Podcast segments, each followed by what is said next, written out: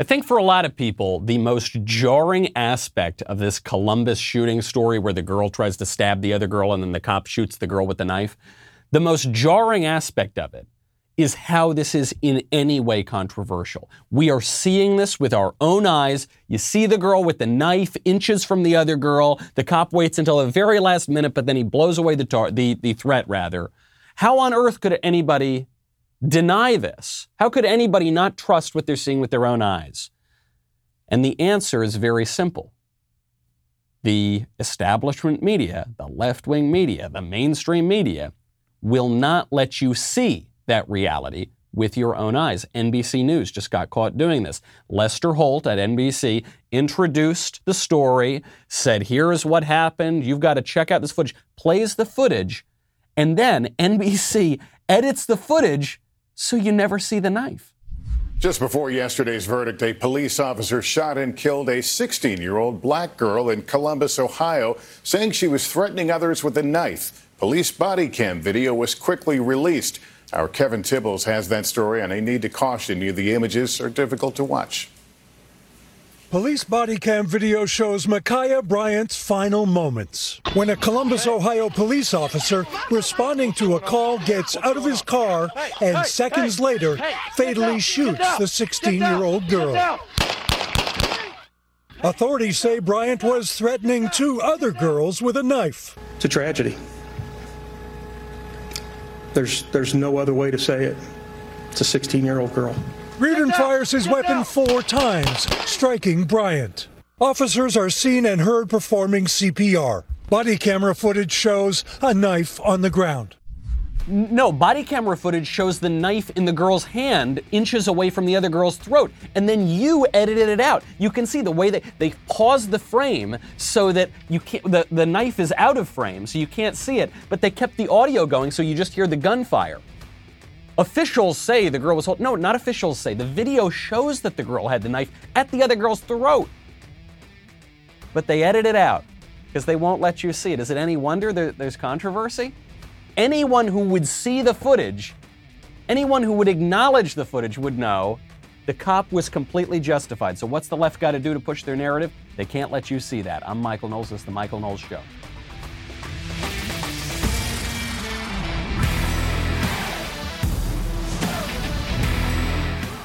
Welcome back to the show. My favorite comment yesterday is from Fred, who points out everyone's ignoring the fact that a guy almost removed the head from that woman's shoulders with that kick. Yeah, people aren't paying very close attention because everyone's focusing on the girl stabbing the other girl. But there's also a grown man kicking a woman in the head who's on the ground here. So this is not a great situation. You've got a man kicking a woman in the head. You've got a girl stabbing another girl. And you've got a cop trying to keep the peace and neutralize the threat. And who's the bad guy in the situation? The cop, of course. Why? Because he's a white guy. He's a man, and he's a police officer. So he's the bad guy here. He's the only person in this situation in any way trying to bring about justice.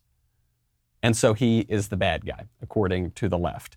Pretty upside down, topsy-turvy. When things are crazy, I've found it's a good idea to invest in physical gold. It's a good hedge against all the craziness of this world. If you want to invest in physical gold, a great way to do it, Acre. Acre lets you subscribe to gold bars for as little as $30 a month. You pay each month, and once your gold stash reaches the price of their gold bars, they will discreetly ship Acre Gold to your house. Just recently, Acre has introduced a new $100 a month subscription to a 5-gram gold bar. It's just a brilliant way to invest without coming out of pocket all at once, because you say, well, look, gold costs a little bit of money, more than I've got in the couch cushions. Well, that's fine.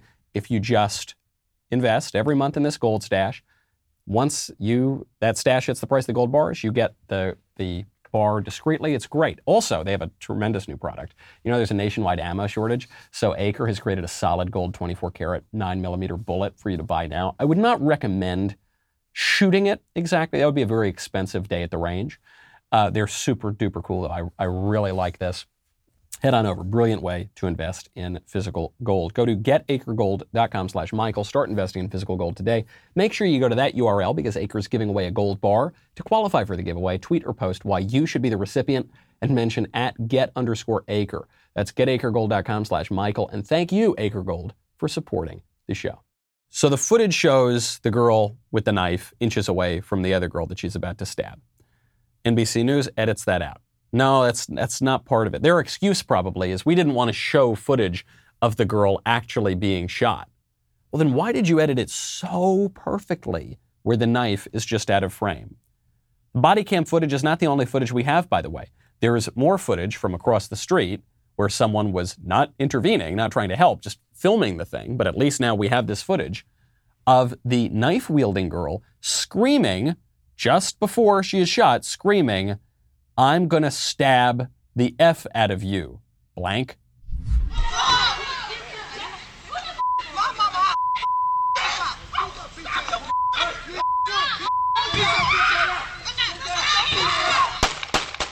And there it is.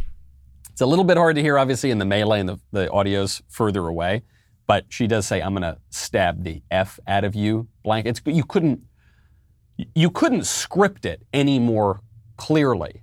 If you were making a TV show about this, and you said, how do we script a totally justified police intervention?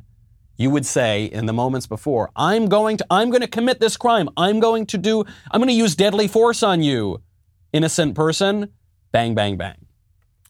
Not just that. We have more footage from the cops of girl who was attacked saying, yes, the girl with the knife was coming after me. She came out at you with a knife earlier?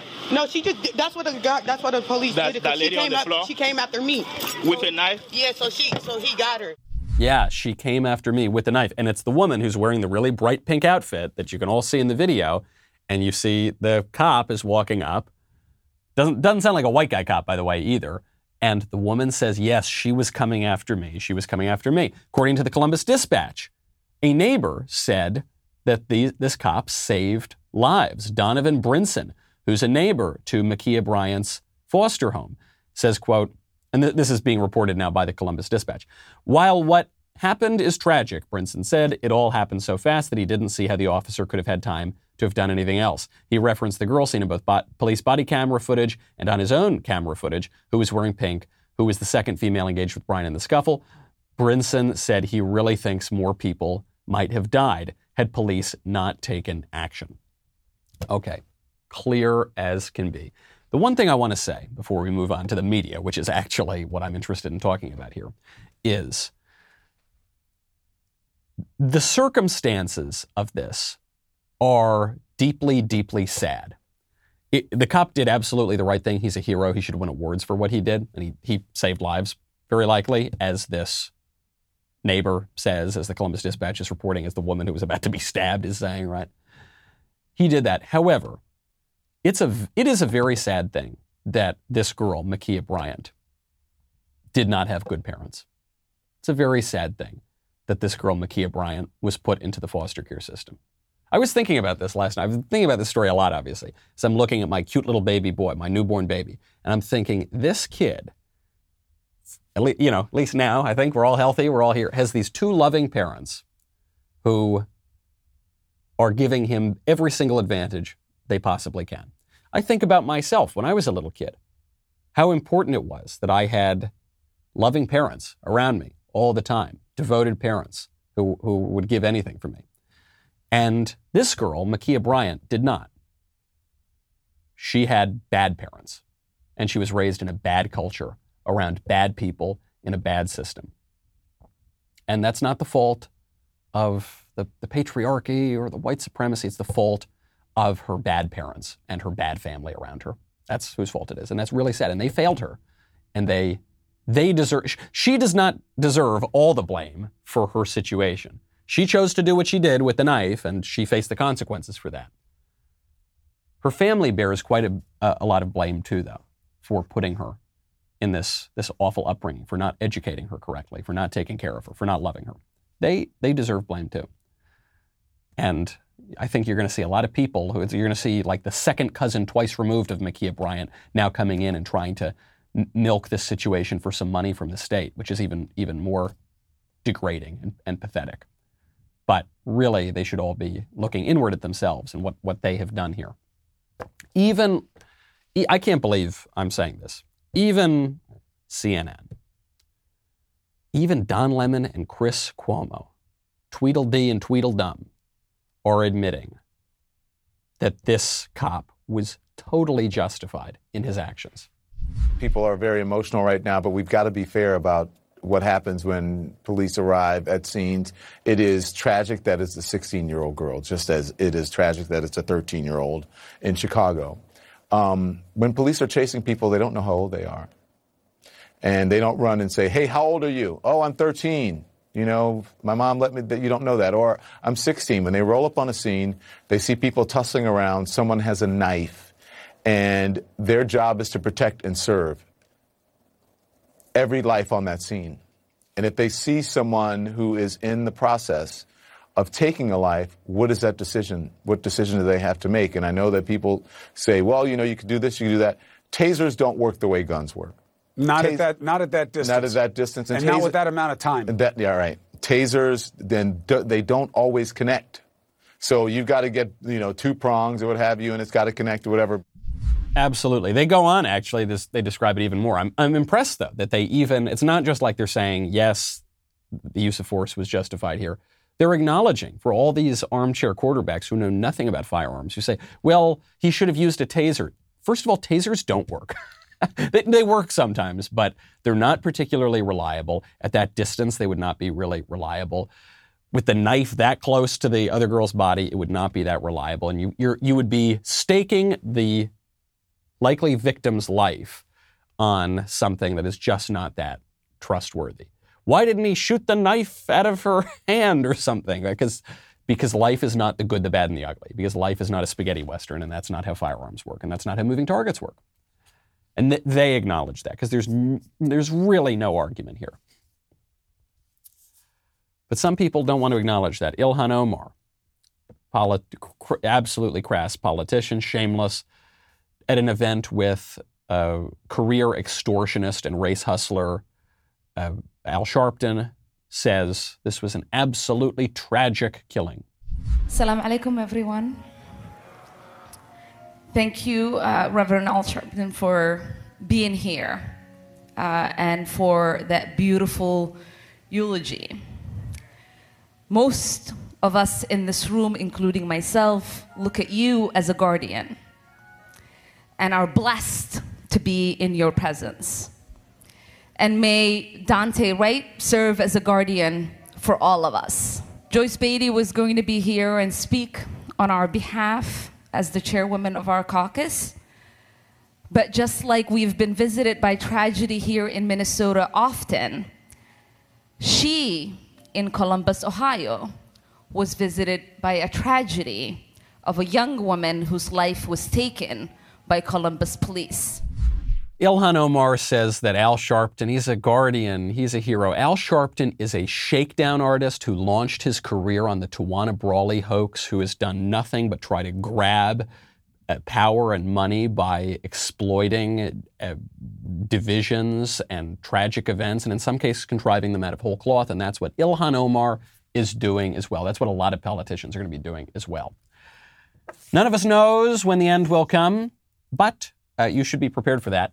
Would strongly recommend you check out Trust and Will. It is very important to have a will, okay? At trustandwill.com, setting up an estate plan is simple, convenient, and secure. For as little as $39, you can nominate guardians for your children, determine who gets your stuff, and plan for future medical care, all from the comfort of your home. Trust and Will documents are designed by estate planning experts and customized for the state you live in. And with live customer support 7 days a week, trustandwill.com's team is available to answer any questions you have while setting up your plan. Trust and Will is a trusted name in online estate planning, the category leader on Trustpilot, and they've helped hundreds of thousands of people protect their families, assets, and legacy. Strongly recommend this, guys. I did have a loved one who died without a will, and it was an absolute mess. I really love these guys. I really trust them. Get peace of mind at trustandwill.com/Knowles. Get 10% off plus free shipping on your customized legal documents. Don't wait. Do it right now. Very, very important stuff. Just do it. It's peace of mind. Your family will be set. 10% off plus free shipping at trustandwill.com/Knowles. Trustandwill.com/Knowles. A lot of politicians, notably on the left, politicians generally, but notably in this case on the left, are going to have no shame in exploiting genuinely sad events and contriving crises to steal more power. And the left is much better at this than conservatives. And they are wielding power right now in a way that the right has not done maybe ever, and in a way that the left has not done in many decades.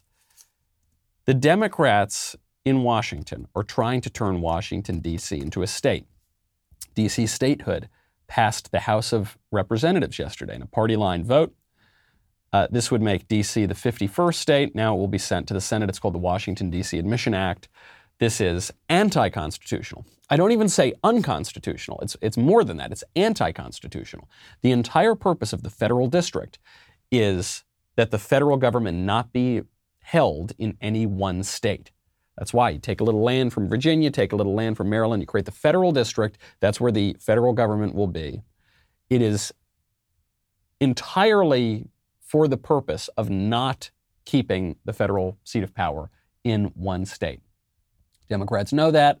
However, they realize that because D.C. is a Democrat area, if you make D.C. a state, then Democrats get two new senators, they get one new representative in the House, they will get an advantage in the Electoral College, they will hold the Senate possibly forever, and they'll very likely hold the presidency. They have a very good shot of holding the presidency forever, or just nearly so. So they're pushing for this. A lot of it will come down to whether or not the filibuster is broken, whether Joe Manchin goes squishy, how the Democrats hold Manchin, now the most powerful man in Washington, D.C. You hear Republicans now saying, you know, this is outrageous, Democrats. We've never made a power grab. We've never tried to pack the court and steal a permanent majority in the Senate, upending constitutional norms. We've never done that. Right. The Democrats know that. They know that Republicans don't wield political power even when they have it, because the Republicans are not a serious governing party.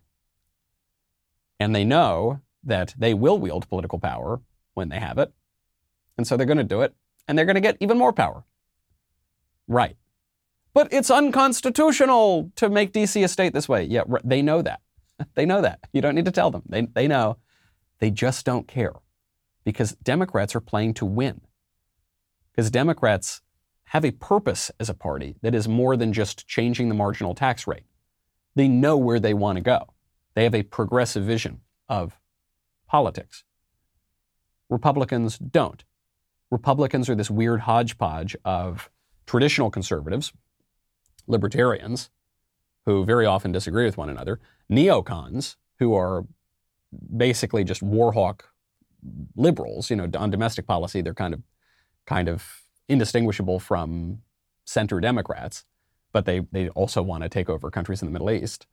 You've got the populists, you've got the paleo conservatives, you've got the this, you got the that, you got the this, you got the that. No one can agree on anything other than cut taxes a little bit. So that's what they do when they have political power. And then Democrats get power and they make big, big wins. Conservatives don't even know how we feel about something like masks, right? So you got a Republican president, Republicans holding the Senate, and the left, the Democrats, are still able to upend the whole culture, lock down the whole country over the Wu flu, force everybody to wear those filthy masks. And Republicans barely say boo about it. With few exceptions, they kind of just go along with it. There's a great woman, she's gone viral now. She was speaking at a government proceeding about the mask itself, because there are two views on the masks. There's the left-wing argument on the masks, which some squish Republicans went along with, and then there is the proper understanding of the masks. What the left said was the masks, just common sense. We're all going to muzzle ourselves. We're all going to, for the first time ever, wear this ridiculous face covering, and that's going to ease us all back into society. It's going to make us all feel better. When you walk around and you see everyone covering up their face like a bunch of banditos, like secular burqas, does that make you feel better? Does that let your anxiety go down? No, of course not. The proper view of the masks was this was always a symbol to keep everybody agitated, to keep everybody even more ready to give away their power to the government and to the experts in particular, because they just have this visual cue. Oh gosh, we've never been in this situation before. I've never seen this before. This pandemic must be super duper serious. Wear the mask, sheep. God, give the power away to Dr. Fauci, everybody. Right. And so the psychological effect of that is really insane. A woman has gone viral for pointing this out and demanding, take off the masks. This is not March 2020 anymore. We have 3 vaccines. Every adult in the state of Georgia that wants that vaccine is eligible to get it right now. And every one of us knows that young children are not affected by this virus. They're not. And that's a blessing. But as the adults, what have we done with that blessing? We've shoved it to the side and we've said, we don't care. You're still going to wear a mask on your face every day, 5- and 6-year-olds. You still can't play together on the playground like normal children, 7- and 8-year-olds. We don't care. We're still going to force you to carry a burden that was never yours to carry. Shame on us. It's April 15th, 2021, and it's time. Take these masks off of my child. We chose you to make decisions that would be in our children's best interest, and forcing 5, 6, 7, 8, and 9-year-old little children to cover their noses and their mouths where they breathe for 7 hours a day, every day for the last 9 months for a virus that you know doesn't affect them. That is not in their best interest, and this has to stop. Preach, sister, preach. Love it.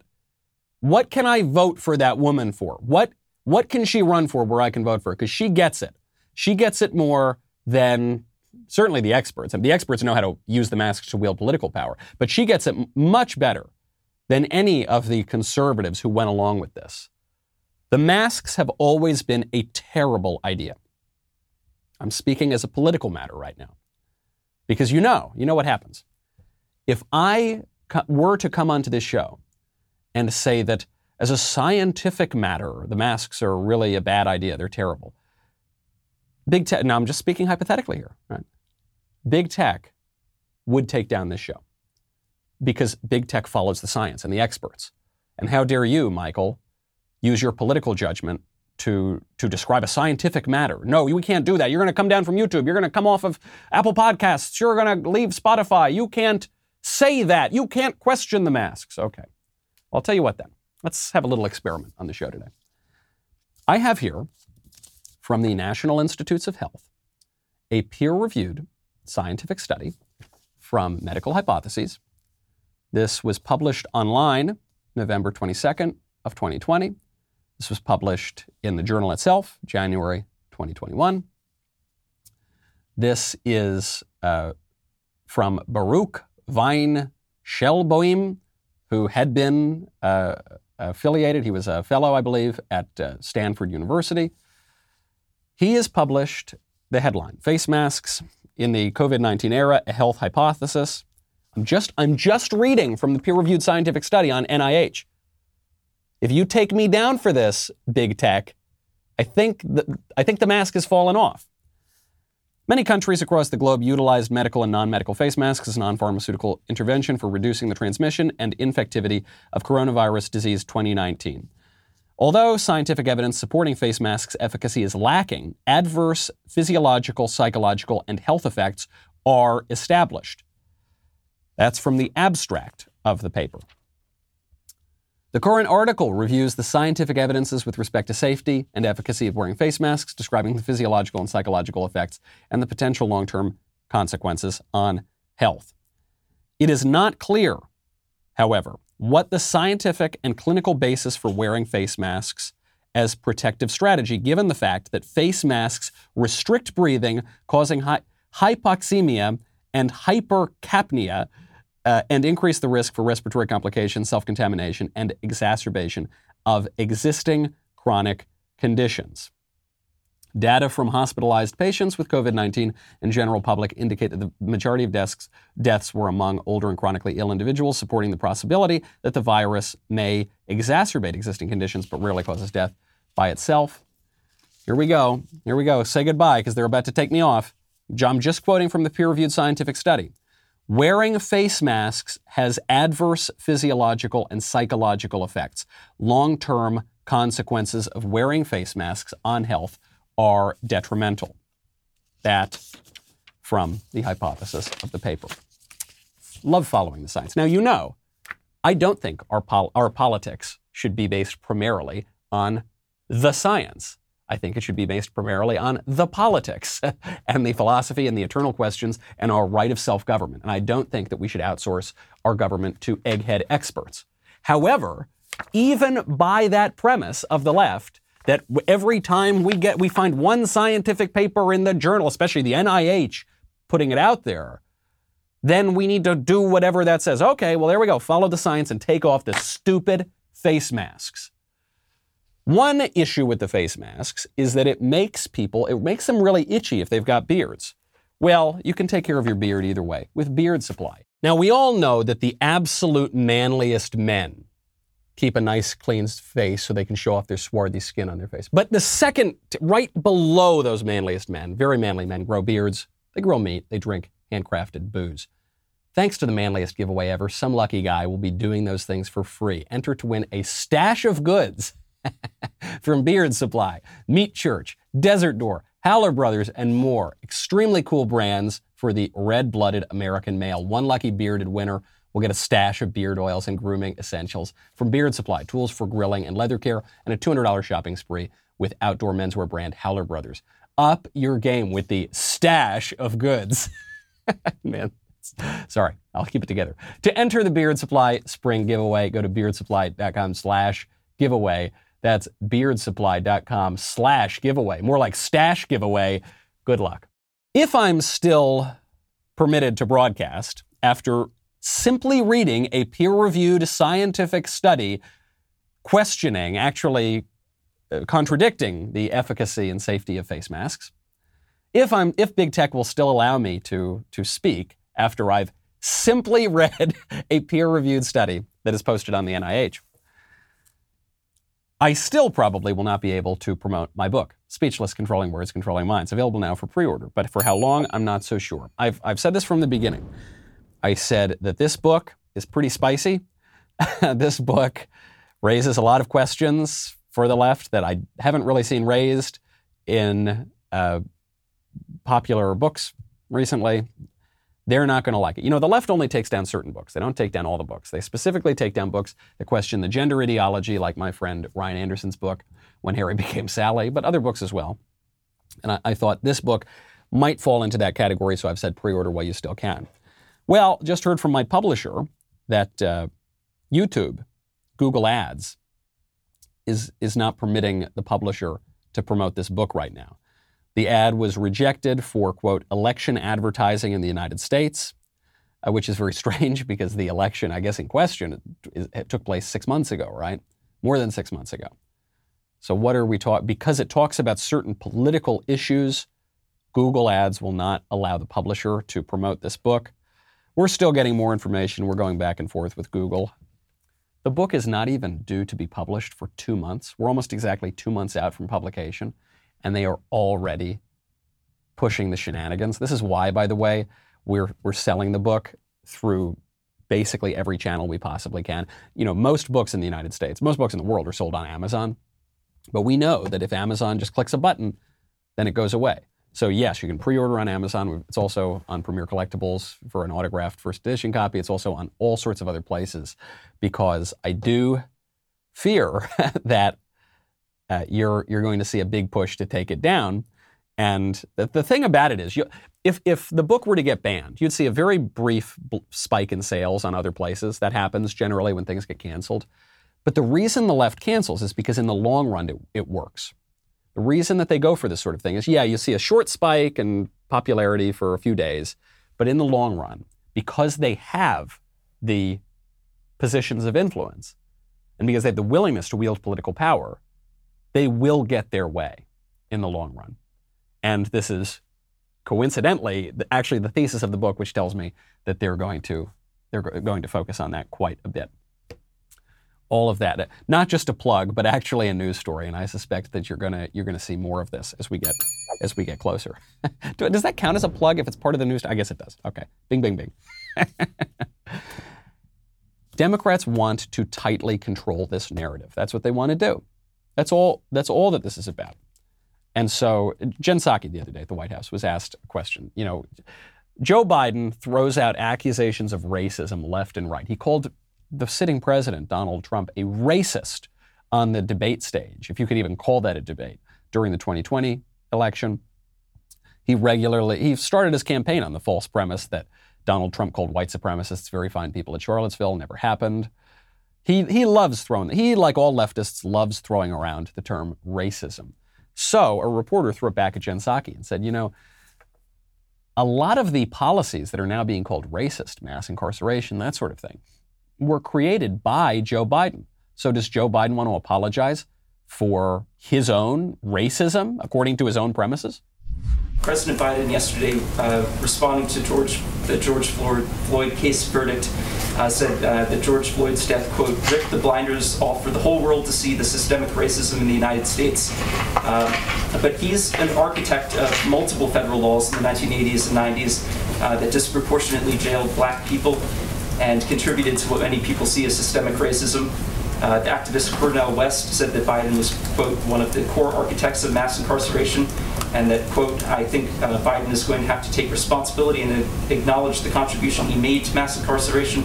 To what extent does President Biden acknowledge his own role in systemic racism, and how does that inform his current policy positions? Well, I would say that one of the president's core objectives is addressing racial injustice in this country, not just through his rhetoric, but through his actions. Does he believe it's important to accept his own culpability? I think I've answered your question. No more. So you certainly didn't answer the question.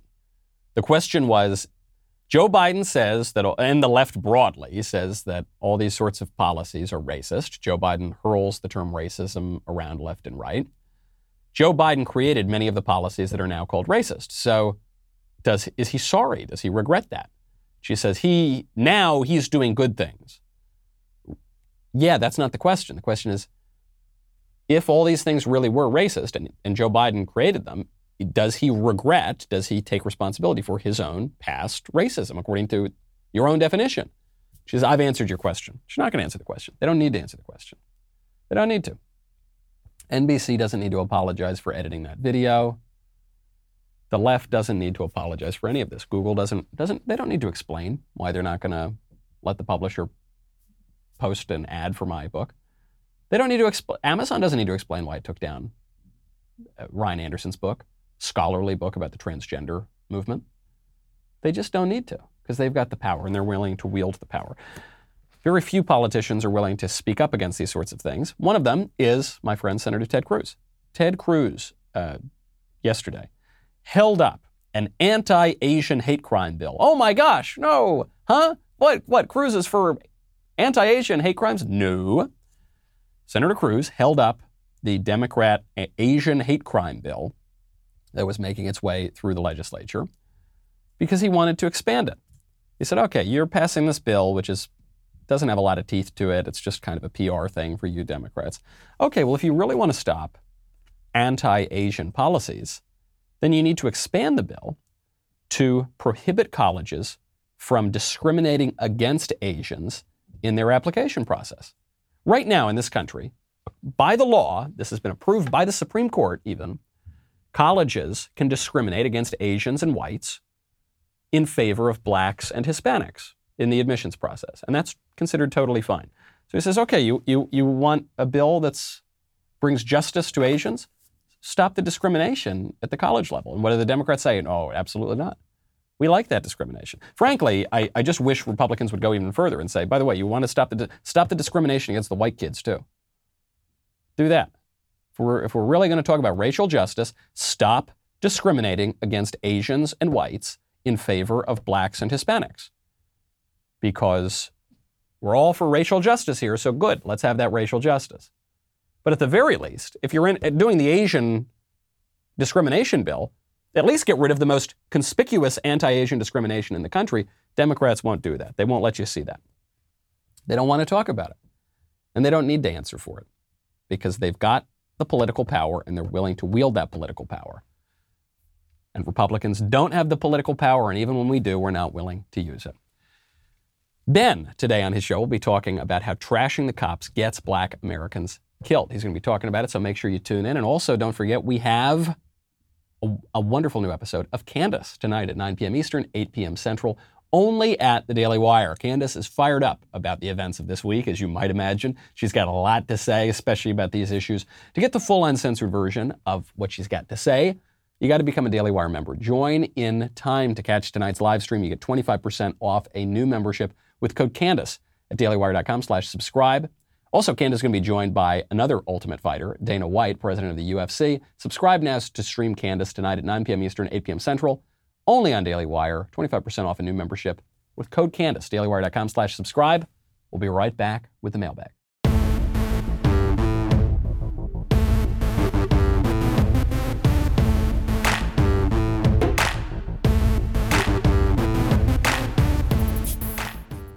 Welcome back.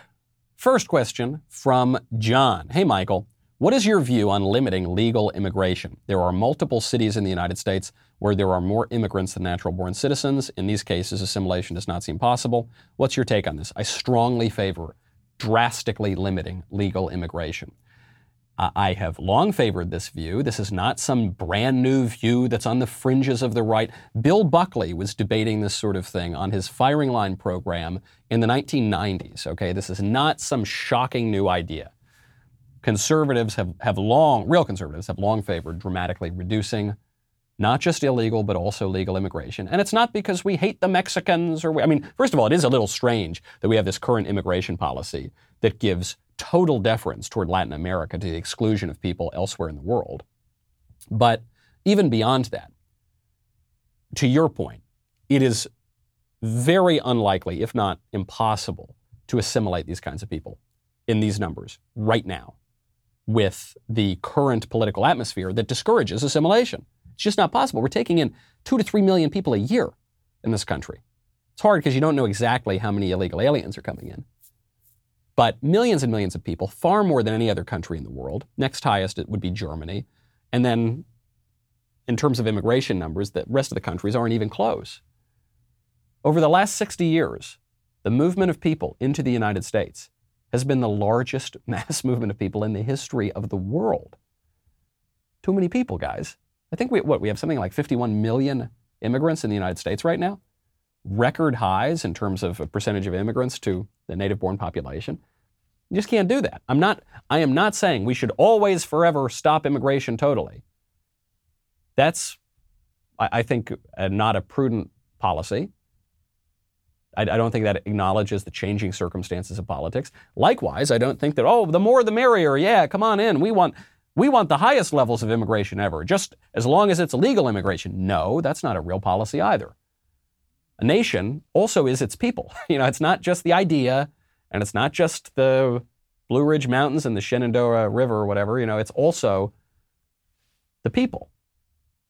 And we got a lot of people in this country, and they all look different. They've come here different ways, and they've got different family stories. But there is a real distinction between people who are born in this country and people who choose to come in. And if you want to preserve anything like your traditional culture, then you've got to be cautious about immigration. So yes, dramatically lower legal immigration, totally. And eliminate illegal immigration. From Brad. Dear Michael, in regard to the recent UFO confirmation by the Pentagon, what would the discovery of intelligent life on other planets mean for the Christian faith? As Christians, how should we react or think about this possibility? Thanks and love the show. People ask this question a lot. C.S. Lewis wrote about this and said, basically it doesn't change anything. So he's totally open to the prospect of life on other planets and what it would mean for Christianity. To me, it doesn't interest me at all. I don't think it would change anything. I don't know what would it change if there was some other kind of life found on some other planet. I also will tell you, I know that we're talking about the UFOs and everything. I suspect that these UFOs, like previous UFOs, are just military technology. Maybe from a hostile power or something, but I don't see any reason to believe that it's ET, or some really hyper-intelligent form of alien life. I just don't see the evidence for it. I'm not convinced that there are aliens in the universe. I know people say, but it's the universe is so big. Okay, what does that have to do with anything? That doesn't. We don't know anything about the scientific origins of life. Here's what we know about life. Man is made in the image of God. That's basically all we know, okay?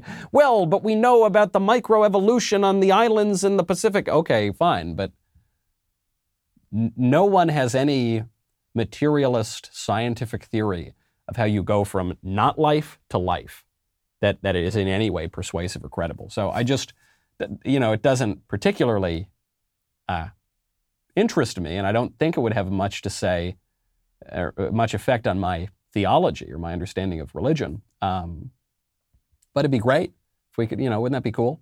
If we could have even more saved souls throughout the universe, even if they look kind of creepy and wrinkly and weird and gray. From Chris, my question is about religion and friends. Everyone at the Daily Wire is a different denomination, Catholic or Jewish.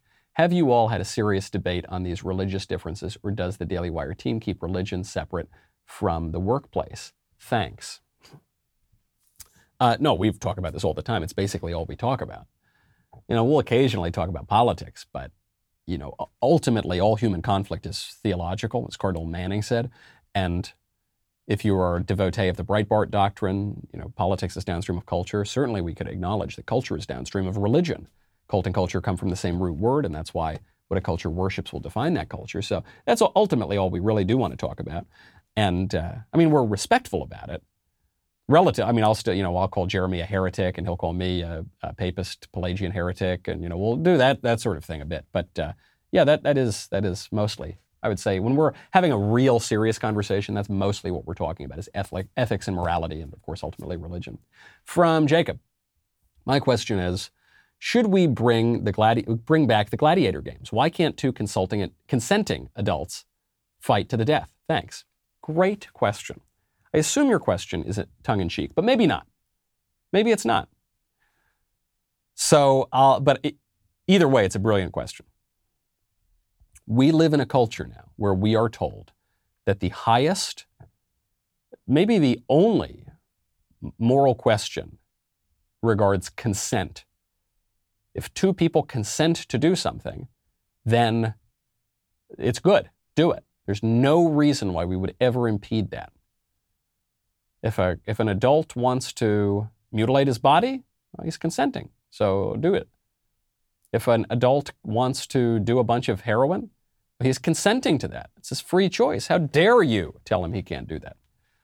Now, of course, in order to believe this very shallow view, you have to conflate liberty and licentiousness. You have to believe that freedom is really just pursuing your basest appetites, your lusts, wherever they lead you, instead of actually tamping down those appetites and developing and cultivating your higher will and disciplining that will and your intellect, which is what the Founding Fathers and every wise person in thrall of human history has understood liberty to be. But we have that degraded view of liberty, which leads to a degraded view of consent, which leads to a degraded view of morality. But no, we should not watch people actually kill each other in a ring. That would be wrong to do because we respect human dignity. We frown on cockfights. Because we say, it's wrong to let the little chickens stab each other, you know. We frown on pit bull fights. So it's wrong to put the dogs in that situation where a poor little dog is going to die. But I bet there are a great many people in this country, in our society, who would say, well, the problem with the cockfight and the pit bull fight is they can't really consent, you know, because they're animals. But adults can consent. So if they want to go out and kill each other or do any other degrading act to one another, it's totally fine. But it's not totally fine, even if people pretend that they have consented. From Ben, howdy, Michael. Given the premise that big tech is a private company, or private companies, and they can do what they want, should public entities like municipalities and schools and universities be allowed to use, say, Facebook as their only source for announcements? It seems to be a legal point that public entities cannot use a private medium to provide info for the general public, especially if some of that public can be banned and not have access to the information. Does that leave some of us speechless? Controlling words, controlling minds. Wow, man, you got a smoother plug-in for my book than even I have done. I didn't even see that one coming. That was very impressive. Does he get, I don't think that bell should count for my count. You got to make it for his count. Anyway, yes, excellent question and excellent plug as well. What you're hitting on and what you're implying here is that these private companies, gosh, they just don't seem that private. And they're not, of course. This was actually why the Trump administration was not permitted to block people on Twitter, is because the president would be using his platform to cut certain people off from this information, even though it's a private company, even though it's his private account. Not allowed to do that. The distinction that was very fashionable in the 1980s and 90s in sort of shallow conservatism was there's the public sector and the private sector, and public sector bad, private sector good, government bad, companies good. Even if the companies are big, woke, multinational corporations that are destroying your country and exert more control over your life than the government does, that good, we love that, good, shill for big corporations, government, even when the government is citizens using their legitimate political power and wielding it in a way to craft their own society, bad. No, doesn't make a lot of sense. You hear the term a lot among sort of neoliberals, which is public-private partnership. Aren't public-private partnerships great? The government outsources a lot of their work to private companies, semi-private companies, and then the companies make a bunch of money from the government, and, you know, things are more efficient that way. Isn't that great? I don't know. I'm a little skeptical of that because also the public is more than the government. Our public square, which is the way that we communicate, and in a republic, that is politics, right? Because in a republic, speech is politics and politics is speech. We just persuade each other and try to govern ourselves. So if you control the public sphere, you control the politics. And who controls the public square right now? Google, especially Google, Facebook, and to a lesser degree, Twitter. But Twitter has so many people of influence in the media that it exerts a disproportionate influence with respect to its size. Those seem like public entities to me. And any conservatism, capital C with a trademark over the M, that suggests that we have no right to regulate the people who are dominating our politics doesn't seem very conservative to me. From Matthew. Michael, speaking of standards, what is your take on the metric system? I'm a proponent of our English system in general, but as an engineering professor, I find the metric system has merit, especially when it comes to calculations.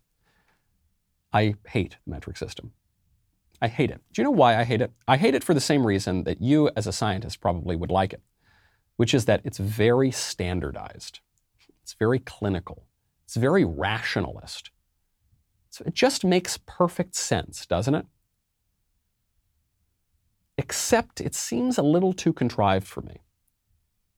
I, first of all, do not, if the argument is that it's really good for certain scientific measurements, fine. I don't mind if certain scientific disciplines defer to the metric system. That's fine.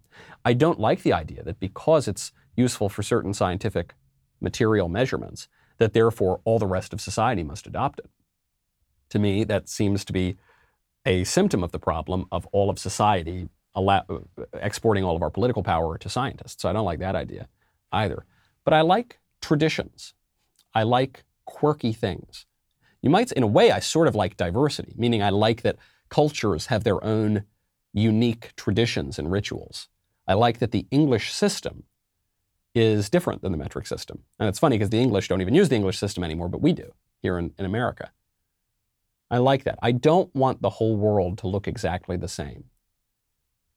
I want us to recognize that there are eternal truths. I want us to have some kind of unity, right? I'm a Catholic. It means universal. I like that kind of universality. But that doesn't mean that I want the whole world to be governed in exactly the same way and behave in exactly the same way and look exactly the same way. I don't think so. I might be the last guy in the world calling for diversity, but it's a very specific kind of diversity that is not contrary to unity. It's simply not rationalist and contrived. From Sarah, seeing LeBron James dox and basically call for violence against the Columbus police officer got me thinking, does the officer have a similar legal argument to sue LeBron James as CNN's new boss Nick Sandman did against CNN? It was that kid who was smirking at the Indian who was bashing a drum in his face. LeBron is a public figure and told his 20 million followers that this guy was a horrible person and ruined his reputation. Do you think the police officers have a shot? Thanks. No, I don't, because the cops are also public figures. Obviously, they're not as famous or wealthy as LeBron James is. But they are in very public roles and they serve the public and they're part of the government. So no, I don't think he has a case.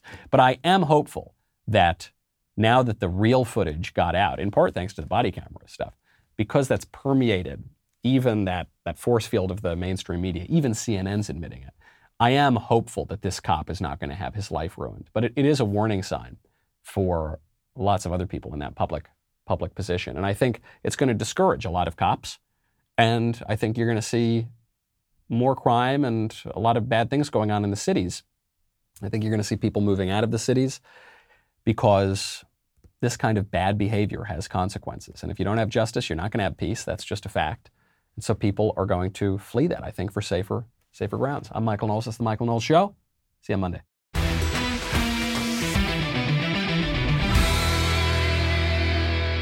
If you enjoyed this episode, don't forget to subscribe. And if you want to help spread the word, please give us a 5-star review and tell your friends to subscribe. We're available on Apple Podcasts, Spotify, and wherever else you listen to podcasts. Also, be sure to check out the other Daily Wire podcasts, including The Ben Shapiro Show, The Andrew Klavan Show, and The Matt Walsh Show. The Michael Knowles Show is produced by Ben Davies. Executive producer, Jeremy Boring.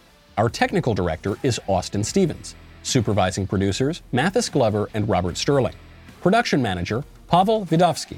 Editor and associate producer, Danny D'Amico. Audio mixer, Mike Coromina. Hair and makeup by Nika Geneva. And production coordinator, McKenna Waters. The Michael Knowles Show is a Daily Wire production. Copyright Daily Wire 2021. Hey everybody, this is Andrew Klavan, host of The Andrew Klavan Show. You know, some people are depressed because the republic is collapsing, the end of days is approaching, and the moon's turned to blood. But on The Andrew Klavan Show, that's where the fun just gets started. So come on over to The Andrew Klavan Show and laugh your way through the fall of the republic with me, Andrew Klavan.